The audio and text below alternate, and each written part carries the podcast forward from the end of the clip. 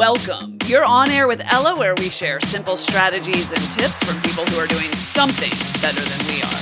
Whether it's wellness or relationships, to just living better and with more energy, or changing your mindset to accomplish more in your own life and succeeding however you define it. This is where we share the best of what we're learning from the experts, and we're learning more every day. Live better, start now. Let's go.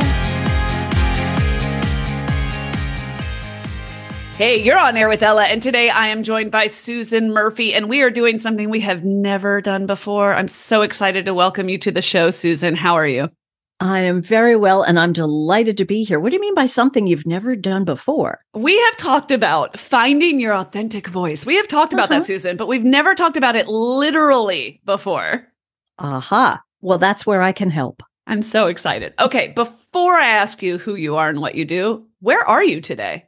I'm in Charlotte, North Carolina, where I've lived for the last six years. I am familiar with that area. Uh, huh, Susan, would you tell everybody who you are and what you do? I am a broadcast voice coach, one of the few in the world. I work with anchors and reporters and sports people and meteorologists. And what I do is I help them find authentic voices so that it very much uplifts their storytelling. All right. I'm so excited about this because I think this matters so much, particularly for women. Do you work with both women and men?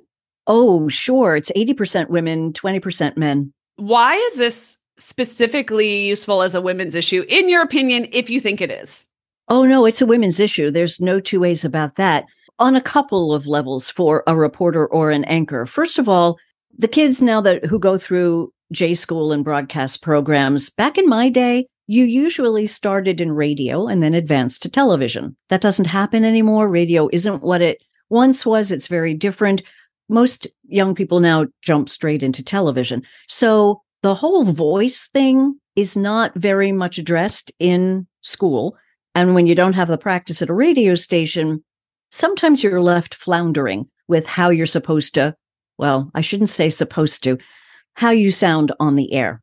And so, what I have learned in watching television over the last couple of years is that women primarily are not using authentic voices. And by that, I mean they are breathing shallowly. They are speaking in a higher register and a higher pitch, which can, not always, but can affect how we view them as experts, how we view them as media people. And so I decided that I would start working with these young people one at a time to sort of make their voice sound more in line with what they do so that their viewers are not turned off by their how they sound and so that literally they lean in to what they are listening to. So I think that you and I are aligned in this opinion. Tell me what you think. I think that this is important no matter what your career. I think this is important at home. I think it's important at work. I think it's important, uh, particularly now that we live in such a remote and virtual environment and important on Zoom and that sort of thing. Is that your experience as well? Oh, absolutely. I think every woman should speak authentically, physically, and mentally. But when you learn to speak physically in an authentic way, well, then the, the rest of it can flow from that, particularly with reporters and anchors. Once I show them where their beautiful, authentic voices are, what happens is confidence grows. And then they can step into their work a whole lot better, a whole lot more easily, a whole, you know, with, with great, great passion. No, I forgot to mention for the unindoctrinated, J school is journalism school, correct? Oh, yeah. Correct. Okay. Yes. I just wanted to get that on the table. Now, yeah. You talked about confidence. I believe that what voice you use, and we're always talking about authentic you. We're not talking about you pretending to be somebody else. We're not talking about you trying to sound like fill in the blank. I believe that you and I are perfectly aligned here, that we are talking about people tapping into their most resonant voice and the one that can create for them and display for them the most amount of confidence. Is that fair? Abs- more than fair. That's dead on. What happens with reporters and anchors, particularly the men, uh, they get into their heads what they think they should sound like. They deliver as maybe some of the anchors they grew up watching. That's not what I want you to do. I want you to be you. And the women have that challenge as well. But for women, it really is a pitch thing. And what I have learned, and I did not expect to learn this, but when we start to work on finding authentic voices, and I, I, start with women whose voices are high or girlish or breathy, it's not much of a stretch for me to show them how, with some proper breath work, that suddenly that voice arises and they are usually stunned that they have that. So, in doing a little unpacking of that, what I lo- have learned is for a lot of women, they adopted or never lost that girlish sound, that breathy sound, because back in their childhoods, that served them well. Either it got them through a dysfunctional family or it got them through some sort of relationship with a person in authority, their father or their mother, or it had something to do with their romantic partners. And then when they get into the professional arena, they just don't know that they have a voice that can command so much more respect. It's so much more authentic that people turn around and, and they're willing to listen. I worked with one young reporter for whom we decided that not only did her on air voice need to be stronger, but we decided that certainly her conversations in the newsroom, she was always passed over for promotion. And I thought perhaps it would go back to the voice she used in conversation with news directors and her colleagues. And then she confessed to me that she had had a boyfriend who, when they had broken up, the last thing he said to her was, and I never could stand the sound of your voice. Oh, how heartbreaking. Oh my gosh. Yeah.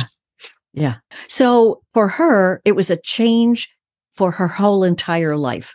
It just made her bolder and better in every area of her life. And she just didn't realize she, yeah, maybe she had been told that her voice wasn't as authentic, not authentic. People weren't telling her that, but you know, it could be lower or it could be different.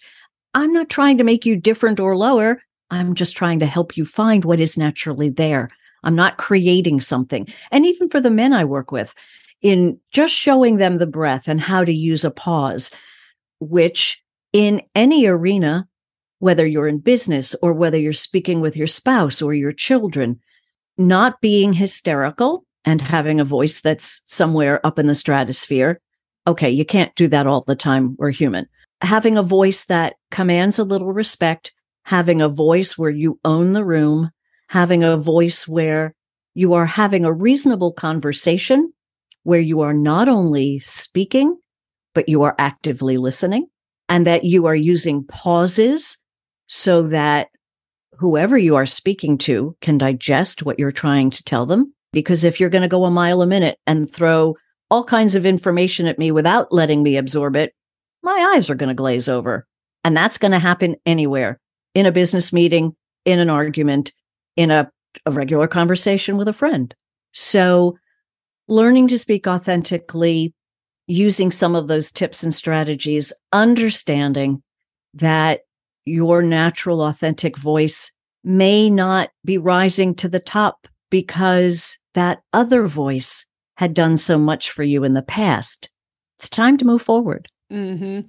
Yeah. Well, first of all, if you would ever like an extremely humbling lesson about your voice, start a podcast. there you go. Because sure.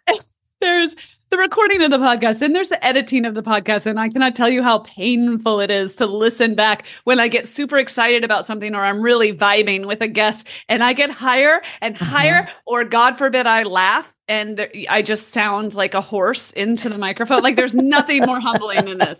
So I approach you with nothing but humility when I ask you these questions. Um, and I also want to say, I have several things I'd love to lay on the table here, Susan. But okay, we will definitely we will definitely get into some hows. Yes, we can agree. We will get into some practical sure. tools and tips. Okay. Yes.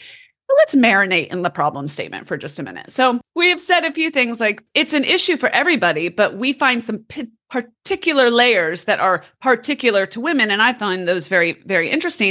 And I think all of us have experience encountering those in the real world. Everyone has seen or has done themselves, or probably a mixture of both, that in certain dynamics, you might revert to a baby voice or to a quieter voice or to a weaker voice without intention. So, you know, you do you, but it's the things that we do without intending to, or we do them unconsciously that I like to bring to the light.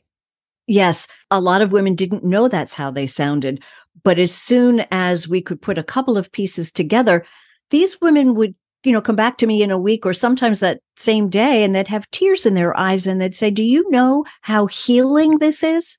Whoa. I, I like I said, mm. I, I never saw it coming.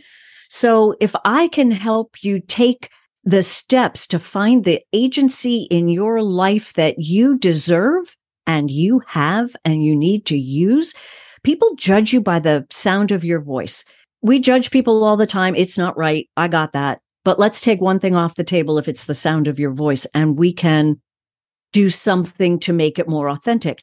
LGBTQ plus people, I have worked with them and I'm not out to change any voices. I am not. There is authentic and I work in that realm of whatever authentic is. But what I'm not going to stand for is a voice that is put on, a voice that is not you for whatever reason. I've had senior reporters be rather dismissed in meetings with news directors. And I'll say, okay, well, when you're in those meetings, what do you do? Well, I, you know, I go in and it's a, conference room and it's this big oval table and I kind of go in the back and I, I sort of stand in the back. Oh, is that what you do? Well, here's what we're going to do. You're going to come into that room and you are going to sit or stand right next to the news director and you are going to jump into those conversations. Don't be afraid you have to step into you. And I'm not going to let you sit in the back of the room and then become miserable at your job when, okay, there are some things you can change and there are some things you can't, but what you can change is your response to what is going on around you. Use that voice to do that. I could not agree more. And something that I have some feedback that I've gotten when I've coached people on this informally or formally, they say, they might say something like, I'm just not very aggressive. And I say, Oh, no, I'm not either. Um, I mean, I can be if provoked, but can't we all? But I am assertive. And yes. I would love for you to explain from your professional point of view, what is the difference between aggressive and assertive in this context? Aggressive is angry. Assertive is knowledgeable. Hey, can you ignore this trash audio quality for just long enough for me to tell you what Organifi has done for us. So you know they were sponsoring the show. You already know if you go to Organifi shop, they will give you 15% off with the code Ella. Well, guess what? They just changed it to 20% because you guys are digging Organifi so much. And I called them. They helped sponsor the retreat. And I said, look, you guys, I want to offer more of a discount. I know you already offer discounts for the first purchase, but I want to give my folks more. And they said, okay. And they gave us 20% off. It's not just your first order. It's any order. So grab that code while it lasts, stock the cabinets, I am now getting green and red on rotation. As I've said to you before, really trying to boost my nutritional intake. The greens, let me tell you about the greens really quickly. I am loving that they have ashwagandha, that they have chlorella, that they have spirulina. Like these are greens I need in my life. And frankly, I'm not always eating them, if I'm being honest. But what I've added just for this upcoming season is I've added their immunity blend. So I wanted to share that with you. I wanted you to use this code. I can't promise you how long it will last. The code is Ella and you save 20%. Check out their green, check out their gold, check out their red, check out their chocolate gold. If you want to jump in on the immunity bandwagon, that's a bunch of vitamin C, zinc, and other vitamins and minerals like D3 and just what we need to carry us into the colder season. I will put a link in the show notes for you, but just know that that code Ella is now worth 20% off. Use it while you can. Thank you, Organifi. Okay, back to Susan. Aggressive is angry. Assertive is knowledgeable. And you're right. There are people who confuse, conflate the two. It does have to do perhaps with the tone of your voice. You don't go in angrily. You take a breath. You access that beautiful voice and you explain you really do need that raise, why that story should be the one that you're covering. So you're just coming from a position of strength because you know you deserve, you have, you are, and you're just being reasonable. You're just setting out the facts in a non threatening, compassionate or passionate way, depending on what it is we're, we're talking about here. I always say, I don't want you to be loud, but I do want you to be bold. Bold is the word I use all the time. I want you to be intentional. That's another of my words, intentional about what you say. You stand in that truth. You stand in your knowledge. You stand in what you need and you just put it out there, not in an angry way, but in a way that is backed up. Anger is never backed up by anything except anger. Assertiveness is just coming forward with what you know you need. Let's take this out of the workplace for just a minute because, frankly, I see this everywhere from talking to children to mm. ordering in a restaurant to dealing with customer service. And I would love for you to share some anecdotes with us with regard to what you see. But like, I know women who are extremely confident and capable. And, you know, you go out to lunch and when they order, they're like, I think I'll have the, first of all, I think I'll have the, or could I try the? And they change their voice and the words they use.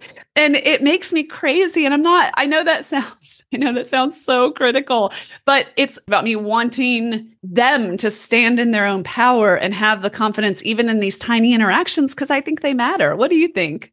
Absolutely. There shouldn't be several yous.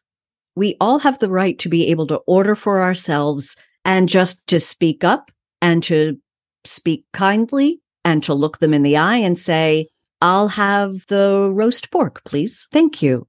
I don't understand why women shrink back. Because we're not used to or we're not comfortable asking for what we want.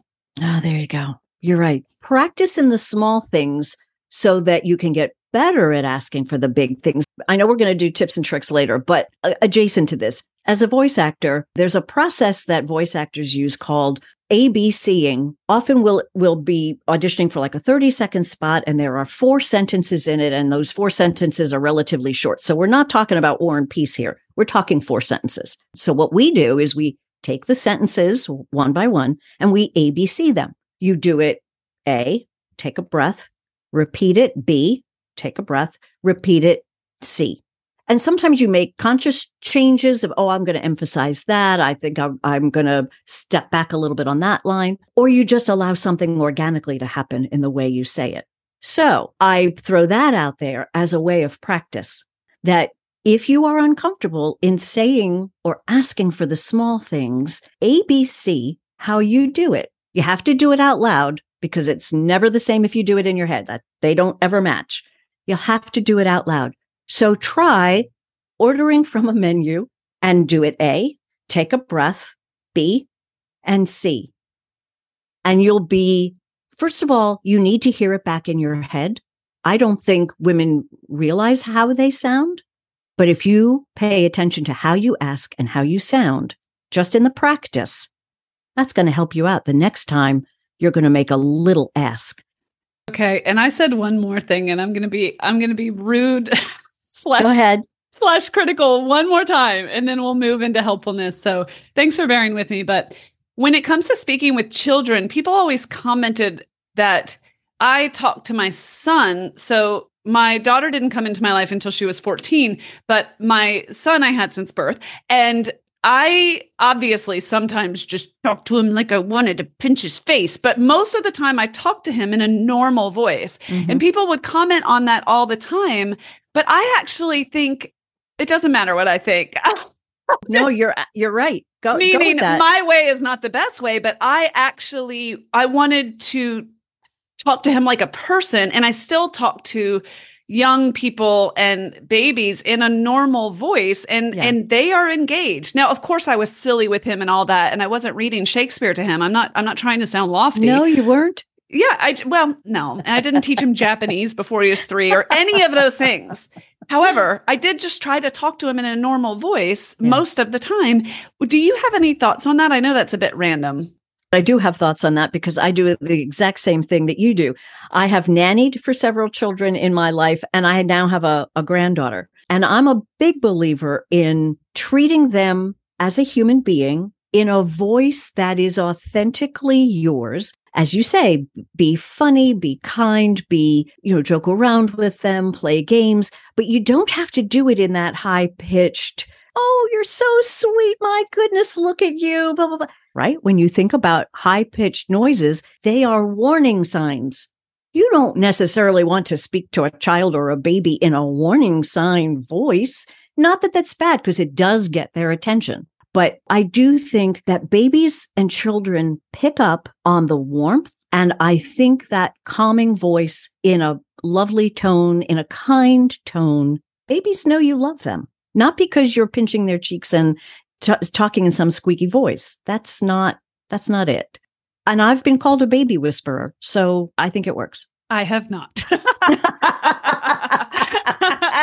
I will say equally, I would not be talked to and i have a young i have a young niece and, and a couple of nephews and i will not let them talk to me in a whiny baby voice. So i will stop them and i will and i will say okay now i need your big boy voice or now i need your big girl voice but i can't stand it. But also i'm teaching them how to treat me and i don't want to be talked to in that whiny whiny voice. It makes me crazy so I guess I sound like a bundle of joy. Now, just for the record, the voice I use to talk to my dog is not appropriate and would get immediately disqualify me from this conversation.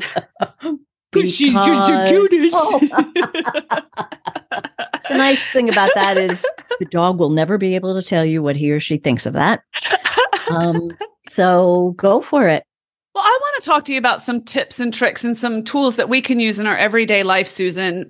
And one thing I want to put on the table as we go into this conversation is there is a bias. Like there is an inherent bias, and there are many statistics about this. I have none of them at my fingertips, but there are so many statistics about how women will be criticized for their tone of voice, how people will take male voices as voices of authority, you know, 10 to 1 over a, a woman's voice. And so there's a lot of stereotyping and a lot of gender bias built in, like baked into this pie. So I do want to add that to the table because that's not fair. True, except when it comes to commercial voices, the studies in, in listening to commercial voices that very often women are considered to be more trustworthy in commercial voices versus men. Mm-hmm. When so, it comes to marketing. Mm-hmm. Yes. Mm-hmm. Yes. So that there is that difference. But you're you're absolutely right about that. There is a bias against women's voices. So some real simple tricks to access your most beautiful voice from the bottom of your diaphragm. I go through a whole thing with my clients um, that involves posture and breath work that was very uh, in line with yogic breathing, plus what I've learned um, from singing lessons as well as voice acting. But the very simplest form of putting your body into the place where it can, your beautiful voice can most be accessed has something to do with a body part that you don't think about has anything to do with your voice. And that body part is your shoulders. Look, where do we carry stress and tension, anxiety? In our shoulders, right? So if you can do nothing else before speaking in front of a group or offering your opinion in a meeting or you're going to have one of those hard talks with one of your children, drop your shoulders lower them so that the muscles relax across the top of your chest and across the top of your back. Because what that does is it automatically relaxes the muscles in your neck and up into your jaw and up into your face. If your shoulders are tense, the muscles above them all have to be tense. And what happens is, here I'm going to do it. I've tightened everything up from the chest up and I'm breathing very shallowly. And what happens to the pitch of my voice is that it rises. And that's when it can sound a little strident because it's up here. All I'm going to do is drop my shoulders. Take one breath and the pitch is going to come back down. So drop your shoulders because that will relax a huge part of your body. Then take that breath and make sure the breath comes in through your mouth and down into your diaphragm, which is that muscle that is attached to the lower part of your breastbone, rib cage. And be mindful of when you breathe in that air, that the only thing that expands in your body is that muscle, which lies flat. But it, when it's filled with air, it inflates like a balloon. And when it deflates, it deflates like a balloon. And when you, when you take that air in, if your shoulders are dropped, take the air in, don't move those shoulders. And then you begin to speak. You're in a good place to really start accessing your best pitch, which comes from your gut, which is aligned with your parasympathetic nervous system, which calms your central nervous system. It allows some of those chemicals that your central nervous system releases when you're happy, sad, upset, scared, anxious, whatever. The breath work counteracts that. So I teach my clients you're going to stop, sit or stand, kind of do a little posture thing that I would teach you.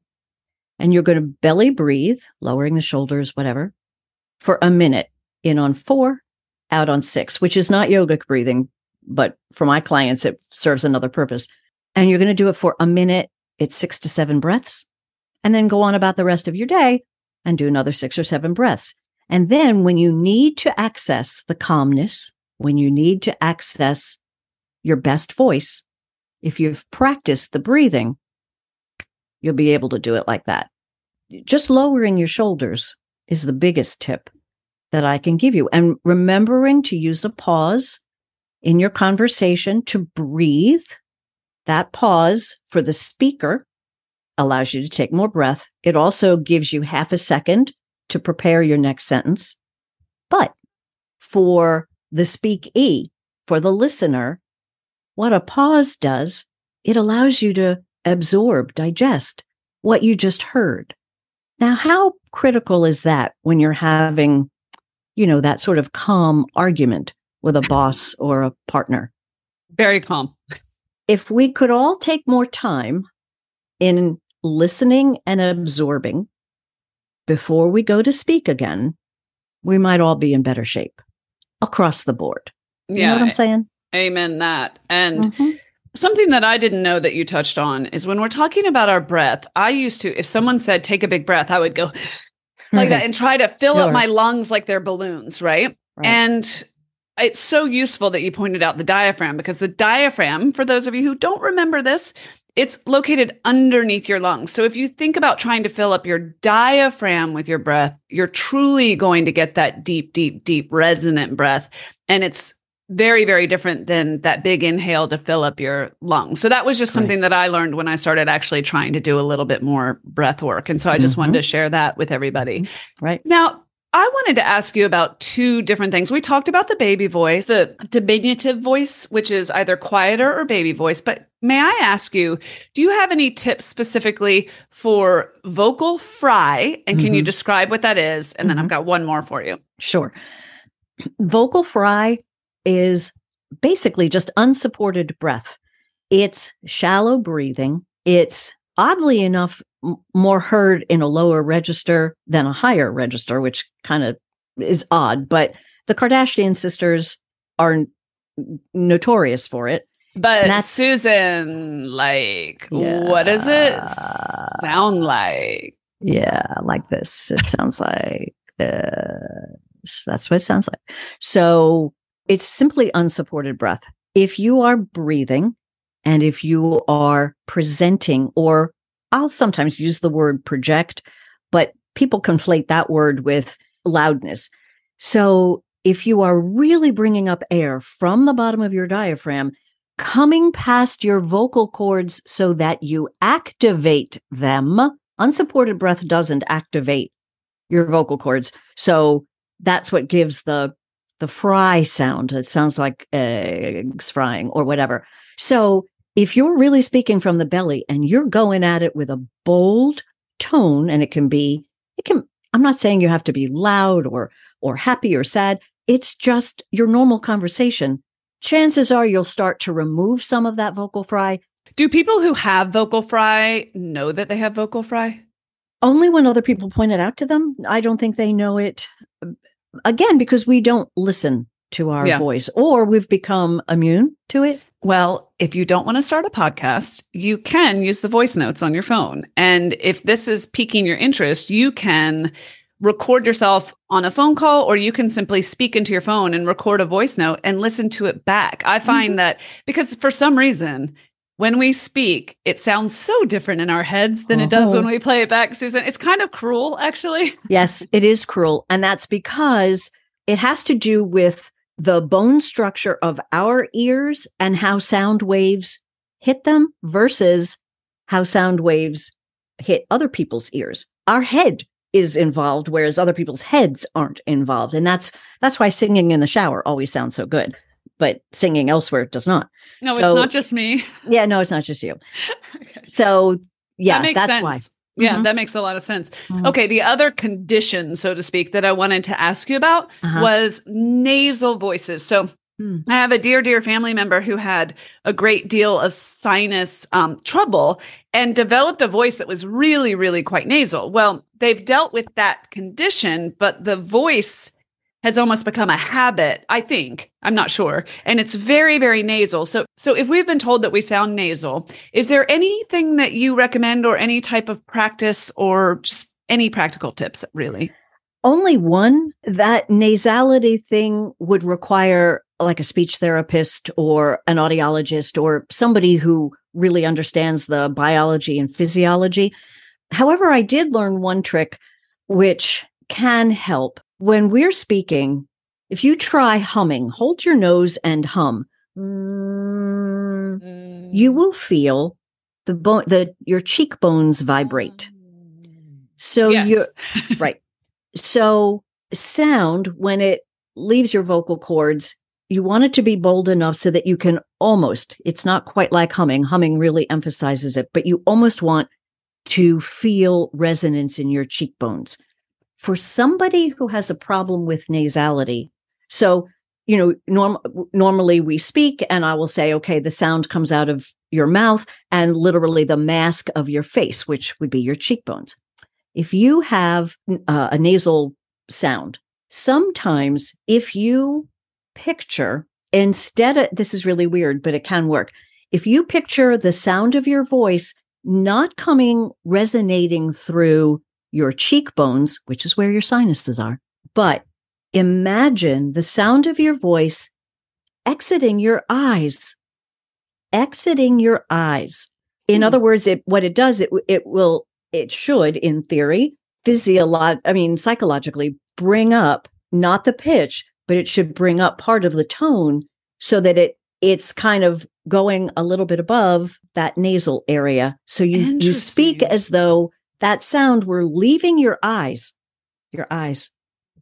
So I would have thought you go lower. So that's so interesting. So you're Mm-mm. so are you doing that while you're holding your nose or no. this is just while you're projecting and speaking and you're Correct. thinking about it coming through your yes. eyes? Correct. Oh, that's so mm-hmm. interesting. Yeah. That's the only tip I know for that that I mean, I could honestly be able to give you because I don't understand the physiology of that as okay. well as I could.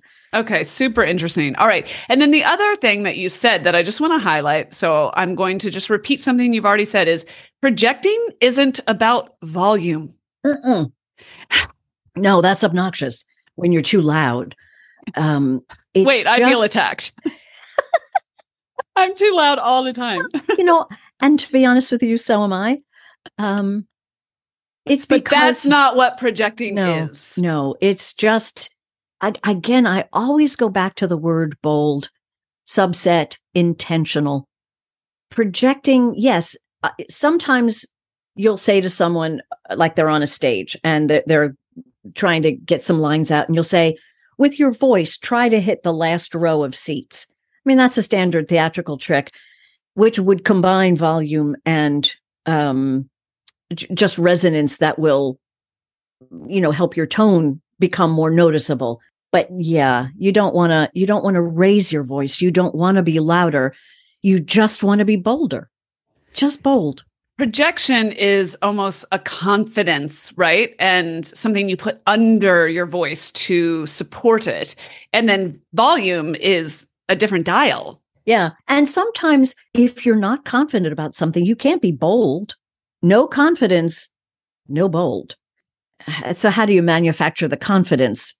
Well, you do that by being bold. So it's a chicken egg thing. You act as if. That's my tip. This is A- listen. Act as if. Yes, and it's it's it's a little bit of fake it till you make it, especially in public speaking. So you fake that you're someone comfortable speaking, but to say it in a way that's more authentic to you, you put yourself where you want to be and you speak to people from that place. It's still you. It's all in there. Yes. So I like to just say act as if you're already there, you're already confident, and you can do that in short spurts and it builds a muscle. Yes, very true. And it's not about the speech itself, it's about your audience. If you're connecting with them and if you're being real with them and authentic, an authentic voice with some truth that you're telling, that should activate some bold.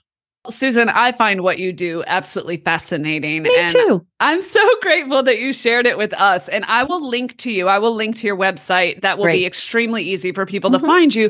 But I want to encourage anyone who would like to improve their public speaking confidence, their tone, uh, their projection, their authentic voice. You don't have to be a journalist to work with Susan. No, no. I've worked with ministers. I'm working with a financial advisor at the moment. I work with anybody who is looking to be more authentic in any arena in which you work or live. Susan, thank you so much. You're so welcome, Ella. Let's do it again. Yes, you guys send your questions. We can have you on. We can put people in the hot seat. So send in your questions and we'll make it happen. Would Susan, thanks. Thank you. Okay, that's a wrap. I hope you enjoyed today's show and got something out of it that you can use. If you did and you want to learn more, find me on Instagram at On Air with Ella or get the show notes and all the links shared today at onairella.com. There's no with, it's just onairella.com. Thanks for listening. Thank you for sharing the show and thanks for inspiring me. You are quite simply awesome.